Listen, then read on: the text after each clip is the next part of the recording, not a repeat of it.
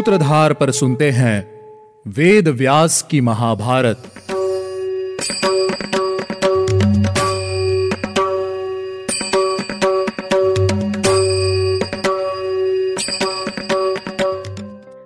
तुम वहाँ सभी के लिए रत्न, धन, उपहार लेकर जाओ और सभी पांडवों को वापस हस्तनापुर ले आओ। आखिर राजा धृतराष्ट्र ने विदुर जी को ऐसी आज्ञा क्यों दी? ये जानने के लिए आपको सुनना होगा हमारा आज का एपिसोड हेलो लिसनर्स स्वागत है आपका वेद व्यास की महाभारत के सीज़न फोर में। आज हम शुरुआत करेंगे हमारे फोर्थ एपिसोड की। मैं हूँ आपके साथ आपकी सूत्रधार मान्या शर्मा। आज के इस एपिसोड में हम सुनेंगे पांडवों के हस्तनापुर लौटने की कथा। लेकिन लास्ट एपिसोड में तो हम दुर्योधन द्वारा बनाए गए षड्यंत्र के बारे में सुन रहे थे। थोड़ी सी प्रतीक्षा कीजिए। एपिसोड के अंत तक आप सब समझ जाएँगे। लेकिन उससे पहले हम लेंगे एक छोटा सा रिकैप पिछले एपिसोड में द्रौपदी का विवाह पाँच पांडवों के साथ संपन्न किया गया। पांडवों के जीवित होने का समाचार मिलते ही धृतराष्ट्र और उनके पुत्रों का मन दुख और ईर्ष्या से भर गया। वे सभी दोबारा पांडवों के विरुद्ध षड्यंत्र रचने लगे, जिसमें उनके साथ कर्ण भी शामिल था। वे सभी पांडवों और पांचाल पर आक्रमण करने की योजना बना रहे थे। तभी धृतराष्ट्र ने दुर्योधन से भीष्म और विदुर को भी इस कार्य में सम्मिलित करने के लिए कहा। चलिए हम जानते हैं कि पितामह भीष्म और विदुर जी इस विषय में क्या कहते हैं। कुरुक्षेत्र की सभा में पितामह भीष्म, आचार्य द्रोण और विदुर जी भी आ गए हैं। कौरवों का पक्ष सुनने के बाद पितामह भीष्म ने कहा, मुझे पांडवों के विरुद्ध कोई युद्ध नहीं चाहिए है। मेरे लिए कौरव और पांडव एक समान है। मैं किसी भी प्रकार उनमें भेदभाव नहीं कर सकता। तुम्हें भी उनकी रक्षा करनी चाहिए। मेरी राय में तुम्हें उनके साथ संधि कर लेनी चाहिए। तुम्हारे अनुसार जैसे यह राज्य दुर्योधन का है, वैसे ही पांडवों का भी है। जैसे तुम इसे अपने पितरों की संपत्ति देखते हो, वैसे ही यह संपत्ति उनकी भी है। तुम उन्हें प्रेम पूर्वक आधा राज्य दे दो। इसी में सबका हित छुपा हुआ है। अगर इसके विपरीत कुछ किया जाएगा तो उसमें भलाई नहीं होगी। तुम अपनी कीर्ति की रक्षा करो। जब तक मनुष्य की कीर्ति नष्ट नहीं होती, तब तक मनुष्य जीवित रहता है। उत्तम धर्म का पालन करो। अपने पूर्वजों के अनुरूप काम करो। सभी पुरोचन से ज़्यादा तुमको लालचन देते हैं। सौभाग्य की बात है कि वे सभी पांडव जीवित हैं। पांडवों का जीवित होना हमारे ऊपर उपकार है। नहीं तो यह कलंक तुम पर ही लग गया था। यदि तुम्हें धर्म के अनुकूल चलना है, यदि मेरा प्रिय करना है, और यदि संसार में भलाई करनी है तो उन्हें आधा राज्य दे दो। आचार्य द्रोण ने पितामह का समर्थन करते हुए कहा, राजन, पितामह के द्वारा दी गई सलाह धर्म और यश की प्राप्ति कराने वाली है। मैं भी उनकी सलाह से सम्मति रखता हूँ। आप पांडवों को आधा राज्य दे दीजिए। द्रुपद के पास शीघ्र ही कोई प्रिय वचन बोलने वाला मनुष्य भेजिए और साथ ही पांडवों के लिए भी भेंट भेजिए द्रुपद कन्या द्रौपदी के लिए वर पक्ष की ओर से धन और रत्न भेजिए, जिससे द्रुपद को यह विश्वास हो जाए कि आप इस विवाह से प्रसन्न हैं। उपहार देने के पश्चात उनसे पांडवों को हस्तनापुर वापस भेजने का प्रस्ताव प्रस्तुत करे और पांडवों को यहाँ वापस ले आए यहाँ आने के पश्चात पांडव आपके द्वारा सदा आदर सत्कार प्राप्त करते हुए प्रजा की इच्छा के अनुसार वे अपने पैतृक राज्य पर प्रतिष्ठित होंगे। महाराज, आपको अपने पुत्रों और पांडवों के प्रति अच्छा व्यवहार ही करना चाहिए। भीष्म जी के साथ मैं भी यही उचित समझता हूँ। कर्ण बोला, महाराज, भीष्म जी को और द्रोणाचार्य को आपकी ओर से सदा धन और सम्मान प्राप्त होता रहा है। इन्हें आप अपना हितैषी समझकर सभी कार्यों में इनकी सलाह लेते हैं। फिर भी ये आपके भले की सलाह नहीं देते हैं। इससे बढ़कर आश्चर्य की बात और क्या हो सकती है? ये अपने मन में दुर्भाव को छिपाकर हमेशा गलत सलाह देते हैं। मित्र भी संकट के समय अपने मित्र का साथ देते हैं। लेकिन ये आपके हितैषी बनकर भी आपका भला नहीं सोचते? मैंने सुना है, पहले राजगृह में अम्बुविच नाम से विख्यात एक राजा राज्य किया करता था। उनकी कोई भी इंद्रियाँ कार्य करने में समर्थ नहीं थी। विश्वास के रोग से पीड़ित थे। एक स्थान पर पड़े पड़े लंबी साँसें खींचा करते थे। प्रत्येक कार्य उन्हें मंत्री के ही अधीन रहकर करना पड़ता था। उनके मंत्री का नाम था महाकणी उन दिनों वही वहाँ का एकमात्र राजा बन बैठा था। उसे सैनिक बल प्राप्त था और अपने आप को बलशाली मानकर वह राजा की अवहेलना करता था। सारा राज्य पाकर उस लोभी का लोभ और भी बढ़ता गया। इस प्रकार सारी चीज़ें लेकर वह उनके राज्य को भी हड़प लेने की इच्छा करने लगा।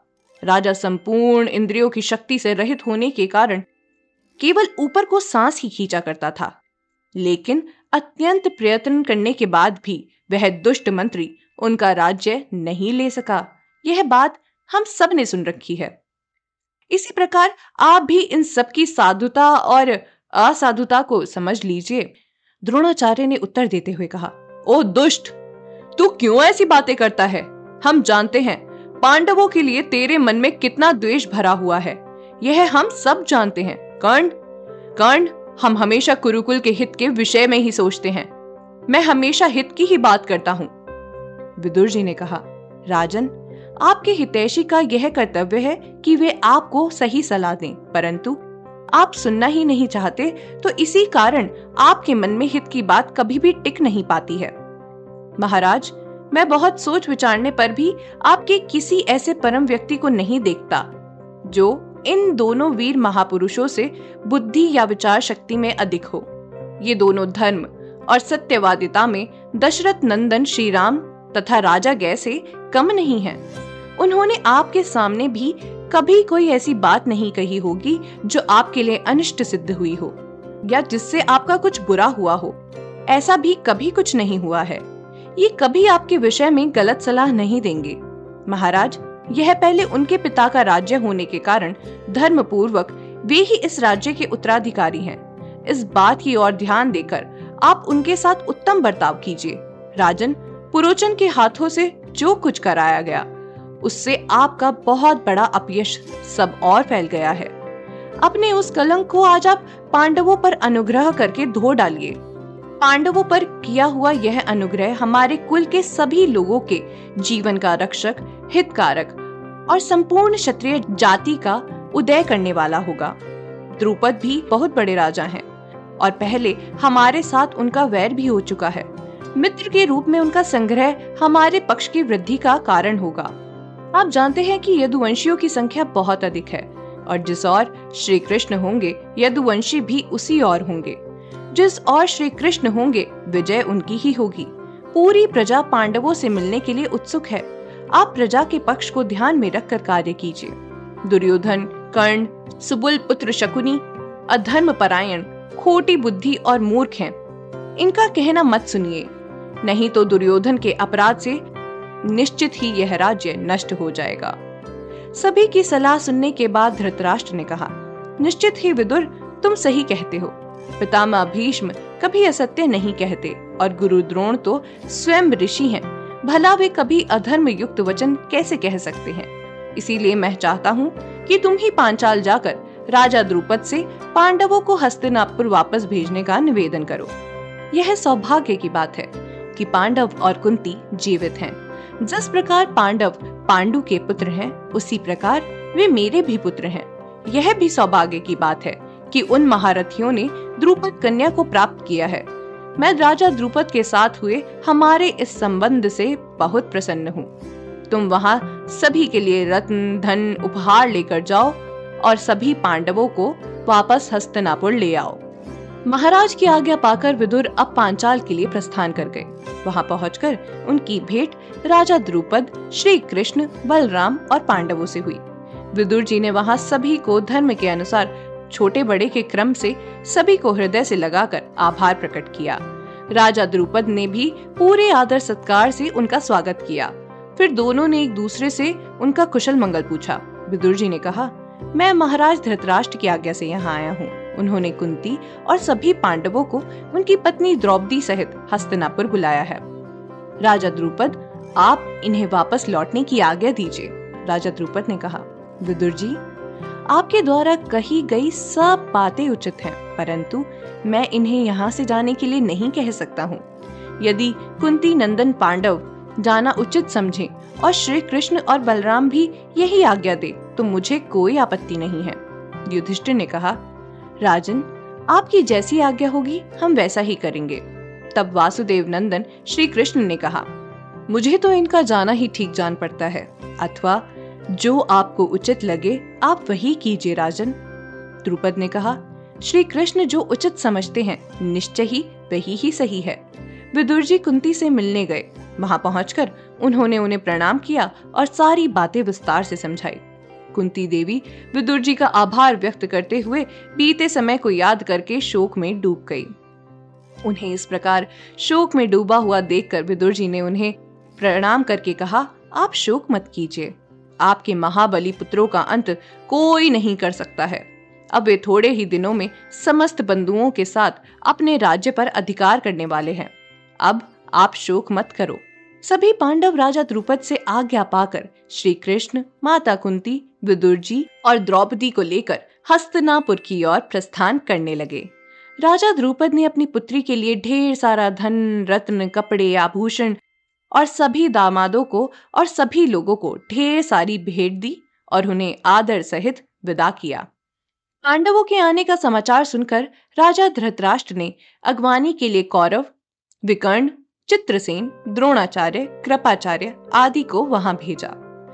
इन सबसे घिरे हुए पांडवों ने तब धीरे धीरे हस्तनापुर नगर में प्रवेश किया। पांडवों का आगमन सुनकर नागरिकों ने हस्तनापुर को अच्छी तरह से सजा रखा था।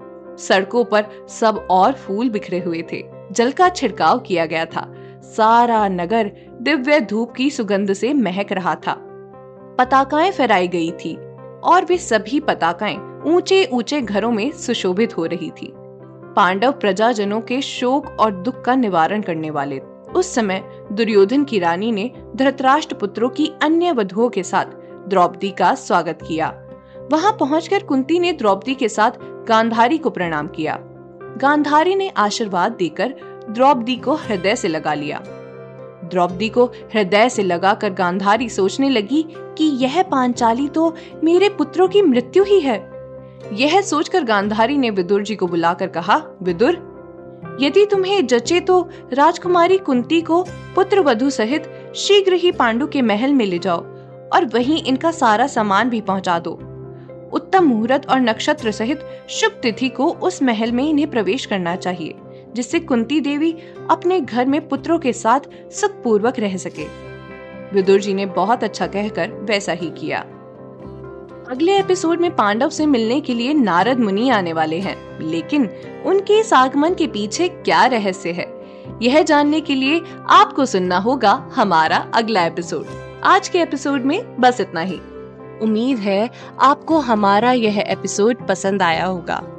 अगर आप इस एपिसोड से रिलेटेड कोई भी सवाल पूछना चाहते हैं तो हमारे social media platform Twitter, Facebook, Instagram पर हमसे संपर्क कर सकते हैं। हमारा सोशल मीडिया हैंडल है माई सूत्रधार साथ ही साथ, ऐसी ही अनेक रोचक पौराणिक कथाओं के वीडियो देखने के लिए आप डाउनलोड कर सकते हैं हमारी सूत्रधार ऐप हमारी ऐप एंड्रॉइड और आईओएस दोनों यूज़र्स के लिए उपलब्ध है। यहाँ आपको हर एक कहानी, सुंदर चित्रण और सटीक फैक्ट्स के साथ मिलेगी। इसके अलावा आप श्री राम कथा मिनी टेल्स पॉडकास्ट हिंदी और इंग्लिश, नल दमयंती प्रेम कथा, हिंदी, इंग्लिश, तथा ऐसी ही अनेक कहानियाँ अपने मन पसंद ऑडियो प्लेटफॉर्म पर सुन सकते हैं। लिंक आपको डिस्क्रिप्शन में मिल जाएगा। मैं आपकी सूत्रधार मान्या शर्मा, मिलूँगी आपसे अगले एपिसोड में। याद रखिएगा, हम हर सोमवार और शुक्रवार आपसे मिलते रहेंगे।